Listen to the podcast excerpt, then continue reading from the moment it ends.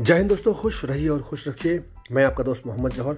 आप सुन रहे हैं रोज़गार गाइड की पेशकश जी के विद जौहर। दोस्तों, भारतीय अंतर्राष्ट्रीय फ़िल्म समारोह का रंगारंग आगाज़ आज हुआ है।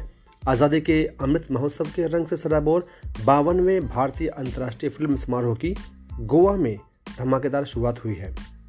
बॉलीवुड के बड़े सितारों की उपस्थिति के बीच केंद्रीय सूचना प्रसारण मंत्री अनुराग ठाकुर ने फ़िल्म समारोह का उद्घाटन किया। इस अवसर पर उन्होंने कहा कि भारतीय सिनेमा की वैश्विक पहचान एक मुकाम तक पहुँच गई है। अब हमारे लिए फ़िल्म और कंटेंट की दुनिया का अग्रणी देश बनने का समय आ गया है।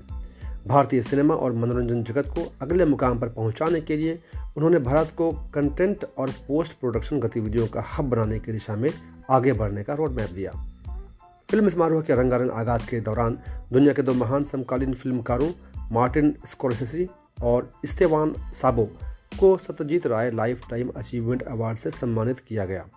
वहीं हिंदी सिनेमा की ड्रीम गर्ल हेमा मालिनी और गीतकार प्रसून जोशी को Indian film personality of the year award से सम्मानित किया गया।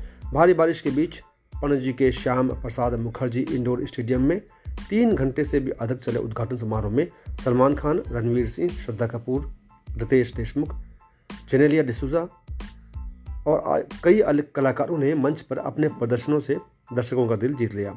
इसके बाद विश्व के चर्चित फिल्मकार कार्लोस सोरा की film the king of all the world के प्रदर्शन के साथ फ़िल्मों के प्रदर्शन की शुरुआत हुई। अनुराग ठाकुर ने कहा कि बावनवा अंतर्राष्ट्रीय फ़िल्म समारोह इस मायने में विशिष्ट है कि सभी प्रमुख ओ टी प्लेटफॉर्म पहली बार इसका हिस्सा बने हैं। कोरोना के बाद बदले हालत में यह साफ़ हो गया है कि ओ की अपनी जगह है और यह भी सिनेमा का हिस्सा रहेगा। मनोरंजन के इस नए माध्यम से देश में कला और सृजन के नए विकल्प के साथ ही रोज़गार के भी बड़े अवसर उत्पन्न होंगे। समारोह की दूसरी विशिष्टता आज़ादी के अमृत महोत्सव के मौके पर देश भर से चुने गए पचहत्तर युवा हैं।